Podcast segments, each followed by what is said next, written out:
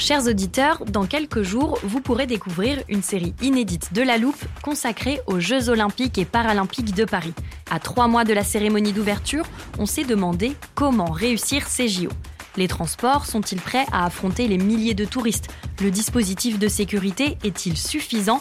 L'enthousiasme sera-t-il finalement au rendez-vous? Pour répondre, on plonge durant cinq épisodes dans les archives des éditions précédentes, accompagnés des journalistes de l'Express. C'est à retrouver à partir du 13 mai sur toutes les plateformes d'écoute. Hiring for your small business? If you're not looking for professionals on LinkedIn, you're looking in the wrong place. That's like looking for your car keys in a fish tank.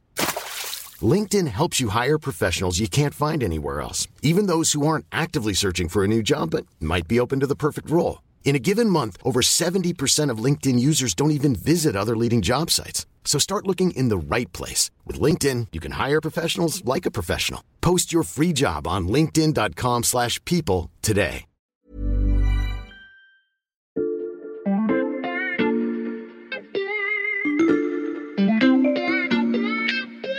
Salut, c'est Xavier Yvon. Nous sommes le jeudi 8 septembre 2022. Bienvenue dans La Loupe, le podcast quotidien de l'Express. Allez, venez, on va écouter l'info de plus près. Ça fait une dizaine de jours qu'on a fait notre rentrée à la loupe et je suis sûr que certains d'entre vous se demandent déjà quand revient leur format préféré. Vous savez, ces épisodes un peu spéciaux en mode espionnage du service politique de l'Express. Eh bien, bonne nouvelle, c'est aujourd'hui. On leur a laissé le temps de se reposer après un printemps riche en élections et en rebondissements. Je les ai croisés dans les couloirs de la rédaction, ils sont en forme, tout bronzés, et surtout ils ont plein d'idées de sujets parce que c'est aussi la rentrée pour les formations politiques qu'ils suivent.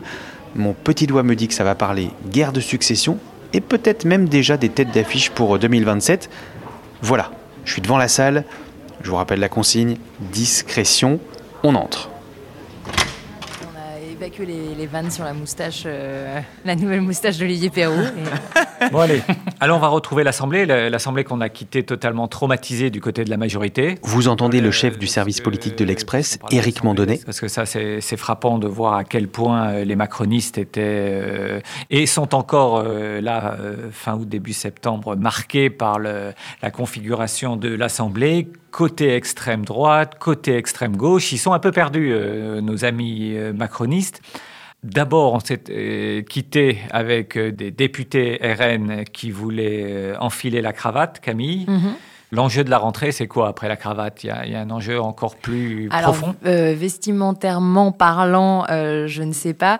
Non, je pense que du côté des 89 nouveaux députés du Rassemblement national, il faut euh, vraiment continuer à surveiller euh, toute la question des RH, des ressources humaines. Camille Vigonne-Lecoat, qui suit l'extrême droite à l'Express. Parce qu'ils ont bah, dû recruter tous leurs collaborateurs parlementaires, les Ça, collaborateurs un très bon, de groupe. un très bon papier de, de rentrée ouais, que voilà. tu as fait. On Moi, peut insister sur la difficulté de qu'a le RN de passer euh, du discours de professionnalisation et de banalisation à la réalité, puisque tu as passé en revue les 144 Alors, ça, quand, quand collaborateurs à regardé ce fin jour. août, ouais, il y avait 144 euh, collaborateurs euh, qui avaient été embauchés, euh, dont les noms sont consultables en fait en libre accès sur le site de l'Assemblée nationale.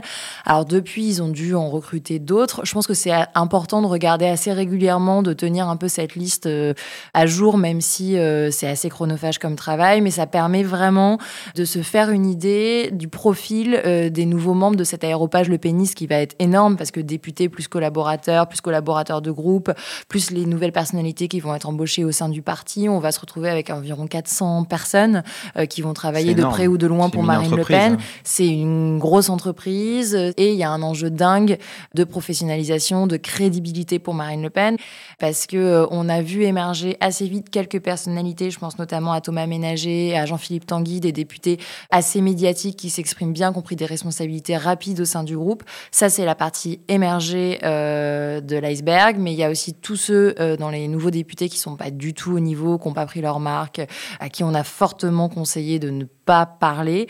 À partir de mi-octobre, quand on va rentrer dans le gros de l'actualité parlementaire, ça va être un petit peu plus compliqué de les cacher. Donc ils ont un gros enjeu aussi de montée en gamme, si je puis dire, en tout cas de professionnalisation de ces néo-députés.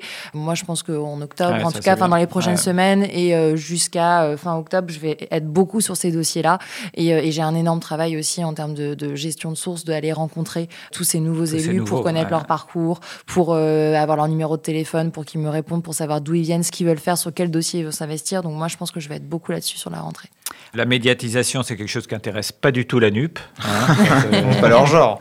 C'est pas les gens. Donc, euh, Olivier, est-ce que le vrai défi de la NUP en cette rentrée, c'est de réussir à gueuler aussi fort qu'au mois de juin? Est-ce que en tout cas, the euh, show must go on? Eux, ils ont euh, pas envie de mettre de cravate, ça c'est sûr. Vous reconnaissez Olivier Perrou, lui, il suit la gauche. oui, show must go on. Espèce de, de colocation immense, joyeuse, où les gens se disputent la NUPS. Ils ont vraiment tous, y compris les socialistes, qu'on pensait un peu modérés, embrassé cette stratégie du bruit qu'avait euh, défini Jean-Luc Mélenchon en, 2012, et bientôt de la fureur. C'est-à-dire qu'ils euh, ont envie d'en découdre, euh, ils s'opposent à tout, ils vont proposer des choses évidemment, mais ils ne sont pas dans cette entre-deux, d'ailleurs, je trouve, qu'on peut voir chez certains autres groupes, je pense à LR ou parfois aussi au, RN. D'ailleurs, le RN est très content de cette stratégie du bruit de la fureur parce que ça permet de se positionner pour les députés d'extrême droite en opposition avec, sur la forme, une forme beaucoup plus calme, raisonnable, apaisée, raisonnable. C'est-à-dire qu'en en fait, Jean-Luc Mélenchon et la NUP n'ont pas du tout envie de s'acheter de, de la, crédibilité. Eux, ils veulent vraiment y aller avec avec la force de leur nombre et de, leur voix. Mais du coup, ça pose euh, certains problèmes, euh, notamment chez les écolos. Ils n'ont pas de voix parce que, évidemment, les insoumis sont plus nombreux, ils font plus de, bruit. Euh, les communistes sont là. donc, c'est très difficile au sein de cette colloque d'exister. Il y a une question quand même aussi pour les socialistes. J'ai une question presque perverse, je le reconnais. Est-ce qu'il existe des députés Cazeneuvistes? C'est-à-dire, pour faire simple, on, a vu l'appel de Cazeneuve dans le JDD. Là, il fait référence à un manifeste dans lequel l'ancien ministre de François Hollande appelle à refonder une gauche sociale démocrate. Est-ce qu'il reste des députés, notamment socialistes, qui se souviennent qu'ils ont eu jadis une culture de gouvernement et que le Parti socialiste, en tout cas, lui, est tenu de respecter certaines règles de la vie politique Alors, juste avant de répondre à ta question, je veux juste dire que le, gagnant pour moi de cet accord de coalition, c'est le Parti socialiste. Parce qu'il est quand même à 1,7%. Euh, à l'élection présidentielle. Et ils font des sièges. Et aujourd'hui, ils font des sièges, 30 sièges, un peu plus de 30 sièges. Ils ont retrouvé de la voix un peu, le Parti Socialiste. Et justement, pour cette raison-là, ils n'ont pas du tout envie de gens de culture de gouvernement, c'est-à-dire ils n'ont pas envie de faire cette marche arrière euh, vers Cazeneuve. Et oui, ils veulent vraiment tourner la page. Ils sont très contents de cette NUP parce que le deuxième parti le plus fort, ça reste le PS et devant, euh, il y a évidemment les insoumis.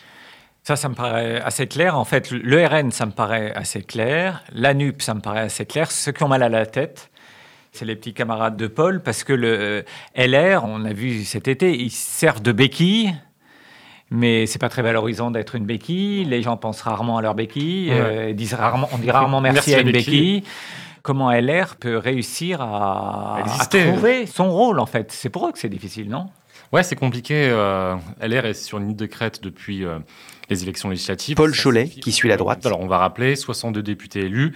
Ils étaient 100 lors de la précédente mandature, donc ils ont enregistré une déroute historique mais la majorité relative, mais la configuration politique leur donne un rôle pivot à l'Assemblée nationale, c'est-à-dire que comme la majorité ne va pas aller chercher euh, à gauche ou RN pour les gros textes un peu clivants, euh, les voix qui lui manquent, euh, l'aligné le plus commode sont les républicains. Et on l'a vu pendant l'été, les républicains qui ne veulent pas euh, jouer le jeu de l'obstruction parlementaire, mais qui se disent dans l'opposition, ont voté le projet de loi finances rectificative, ils ont voté la loi sur le pass sanitaire, ils ont voté la loi sur le pouvoir d'achat, alors certes en amendant les textes, en, en grappillant quelques petites avancées à droite à gauche, je pense par exemple à la monétisation des RTT, mais ils ont euh, aidé de fait le gouvernement.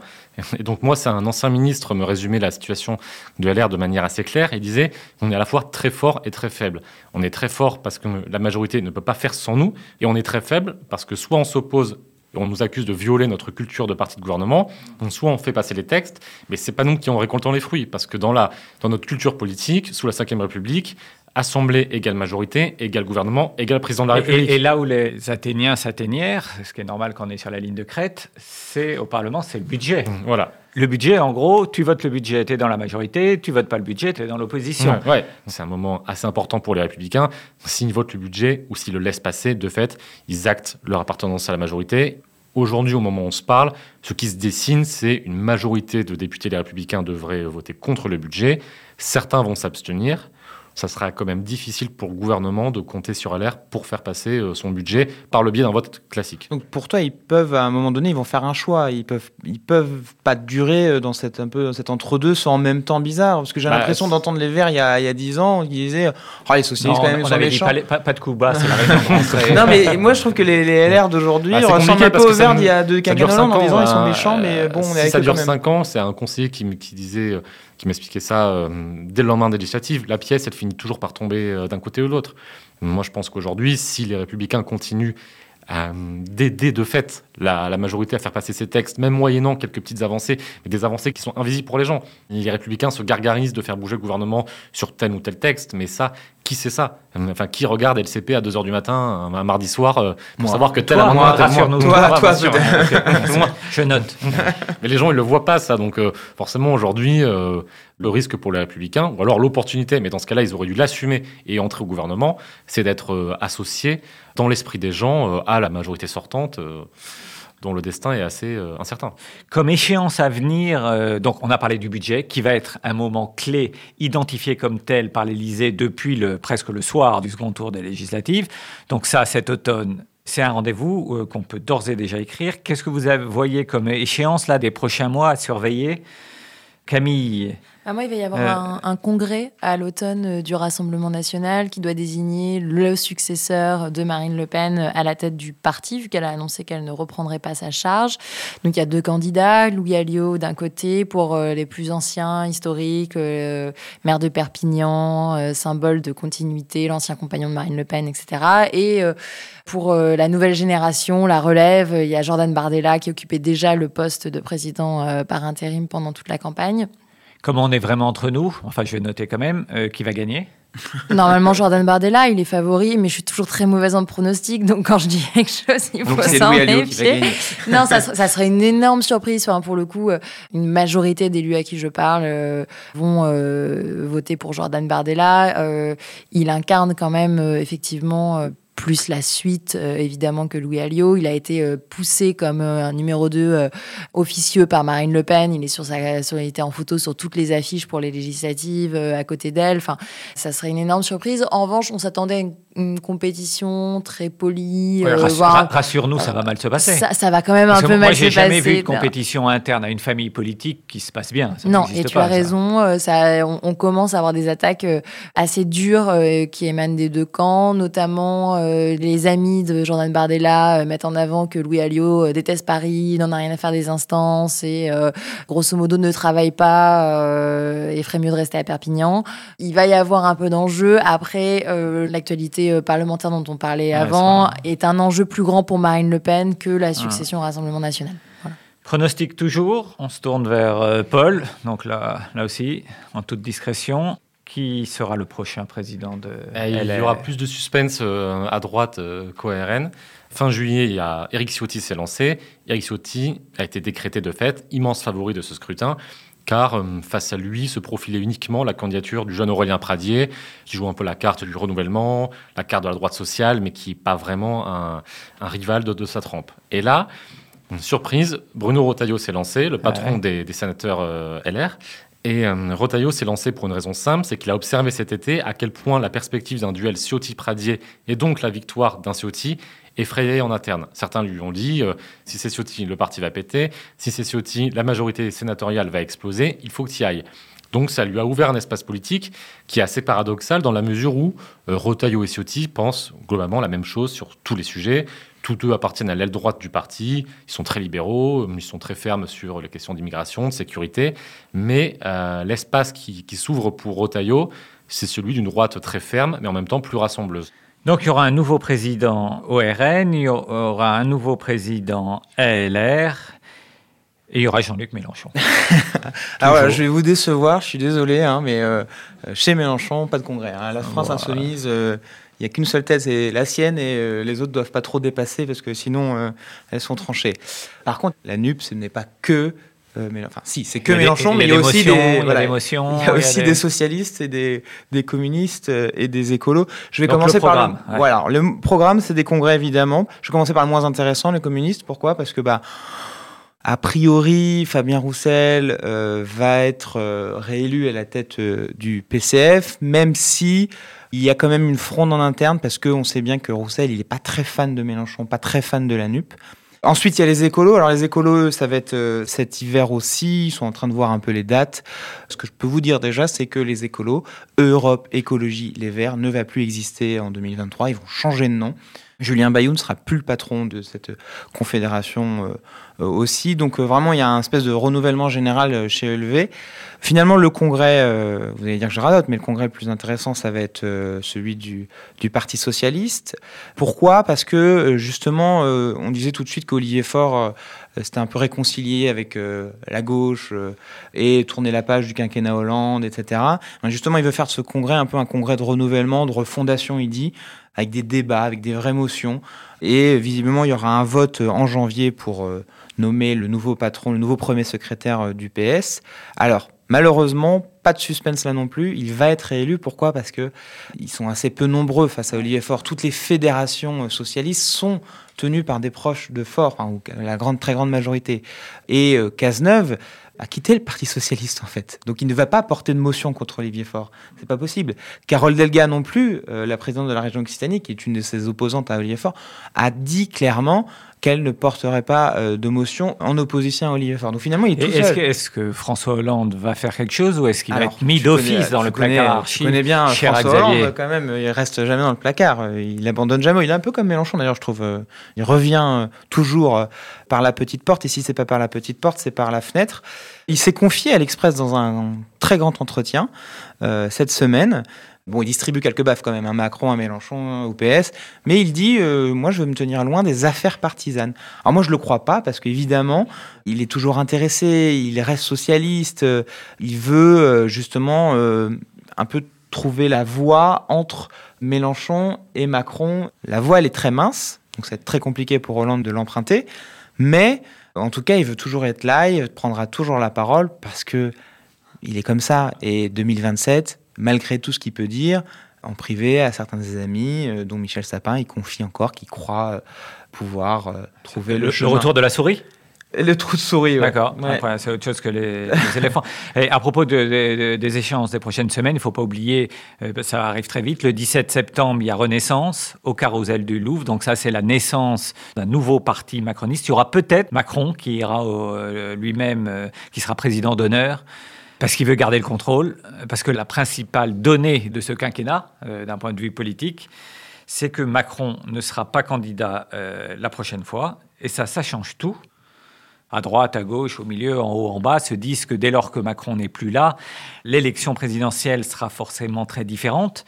Il y a un doute sur Marine Le Pen. Moi, j'ai pas très bien compris si elle avait dit que c'était fini, sauf circonstances exceptionnelles.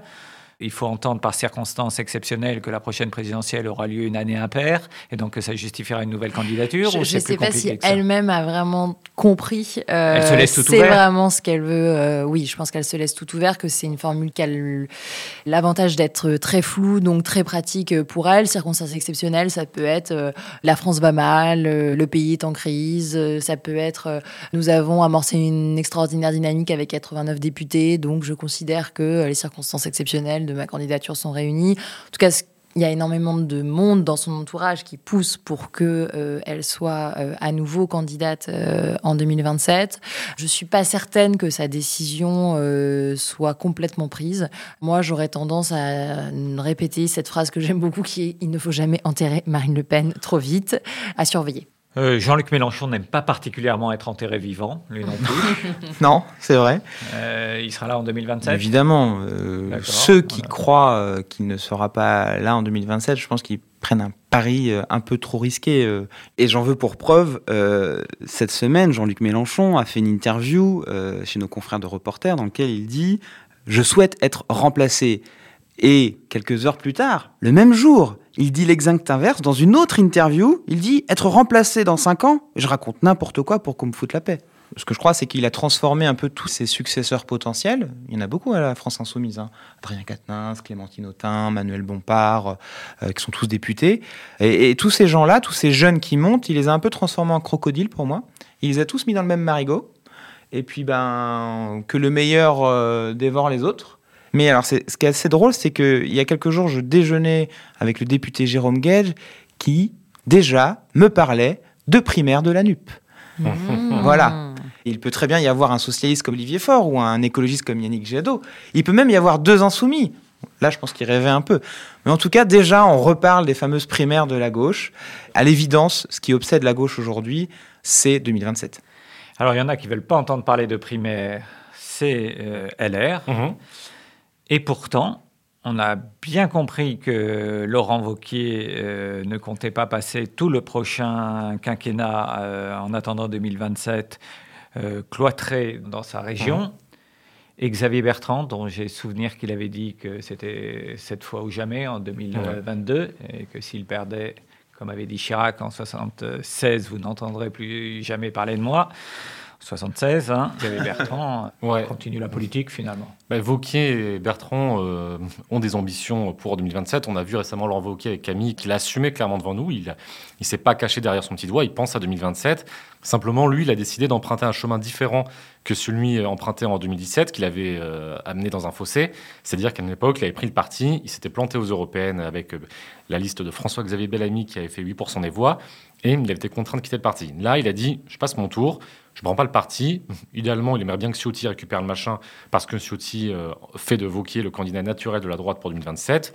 Et lui, son pari, en tout cas, c'est comme ça qu'il le vend, c'est d'aller à la rencontre des Français, de, de s'immerger un peu dans le pays, de comprendre ce que la droite n'a pas saisi durant les euh, dernières années, pour revenir ensuite, peut-être un ou deux ans avant l'élection, se rappeler au bon souvenir des Français. Donc il, il fait ce pari-là, qui se défend, mais qui est aussi critiquable parce qu'il prend aussi un risque tout simple, c'est que de ne, un, de ne pas tuer le leadership à droite, et donc là on parlera de Bertrand, et, euh, et deux aussi, c'est tout simplement d'être oublié des Français, parce que Laurent Wauquiez, euh, c'est un nom qui parle aux habitants de, de sa région, c'est un nom qui parle à ceux qui suivent la politique, qui aiment la politique, mais le français lambda, Laurent Wauquiez, ça devient un vieux souvenir des années Sarkozy. Donc c'est euh, attention à pas être aussi un, un vieux grimoire, quoi. Mal- Malgré son jeune âge, parce qu'il n'a pas 50 ans. Ah, Et il y a Bertrand à côté. ouais. Bertrand, même Paris. Alors lui, il a, il a décidé de ne pas prendre la tête des Républicains, aussi euh, par nécessité. Après, le problème de Bertrand, c'est toujours le même, c'est que lui, il porte une droite euh, populaire, sociale, et en même temps assez ferme sur les sujets euh, sécurité et immigration. Donc euh, moi, là, c'est assez subjectif, mais je pense que cette droite-là, elle a un espace politique, théorique, mais elle ne trouve pas encore de réceptacle partisan. C'est-à-dire qu'aujourd'hui, la droite Bertrand, et Bertrand le sait, n'est pas majoritaire au sein des Républicains. Donc euh, il y a un hiatus entre ce qu'il porte euh, intellectuellement et la, la machine partisane pour, ré- dur. pour récupérer cette offre-là. On parlera une autre fois quand on sera au complet du camp macroniste. Je crois qu'on nous demande quelques papiers avant 2027. Et Mince. donc, on va, on va voir un peu ce qu'on peut faire. euh, Moi, Allez, c'est le moment où je les laisse les se répartir le travail. Je m'éclipse. J'espère que vous avez bien noté toutes ces dates et que vous attendez les articles de nos journalistes avec impatience. En tout cas, moi c'est le cas. Pour les lire, il vous suffit de vous abonner sur notre site internet l'express.fr. Ça ne coûte que 99 centimes pour 3 mois en ce moment.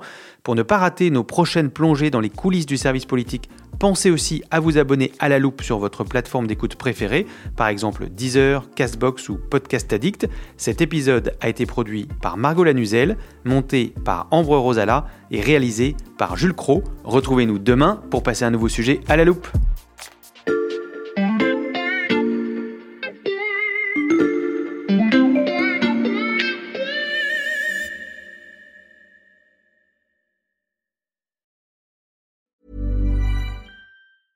A lot can happen in the next three years. Like a chatbot may be your new best friend. But what won't change? Needing health insurance. United Healthcare Tri Term Medical Plans are available for these changing times. Underwritten by Golden Rule Insurance Company, they offer budget-friendly, flexible coverage for people who are in between jobs or missed open enrollment. The plans last nearly three years in some states, with access to a nationwide network of doctors and hospitals. So for whatever tomorrow brings, United Healthcare Tri-Term Medical Plans may be for you. Learn more at uh1.com. When you make decisions for your company, you look for the no-brainers. And if you have a lot of mailing to do, stamps.com is the ultimate no-brainer. It streamlines your processes to make your business more efficient, which makes you less busy. Mail checks, invoices, legal documents, and everything you need to keep your business running with stamps.com. Seamlessly connect with every major marketplace and shopping cart. Schedule package pickups and see your cheapest and fastest shipping options from different carriers, with rates up to 89% off USPS and UPS rates. And with the Stamps.com mobile app, you can take care of mailing and shipping wherever you are. Make the same no-brainer decision as over 1 million other businesses with Stamps.com. Sign up with Code PROGRAM for a four-week trial, plus free postage and a free digital scale. No long-term commitments or contracts. That's Stamps.com. Code PROGRAM.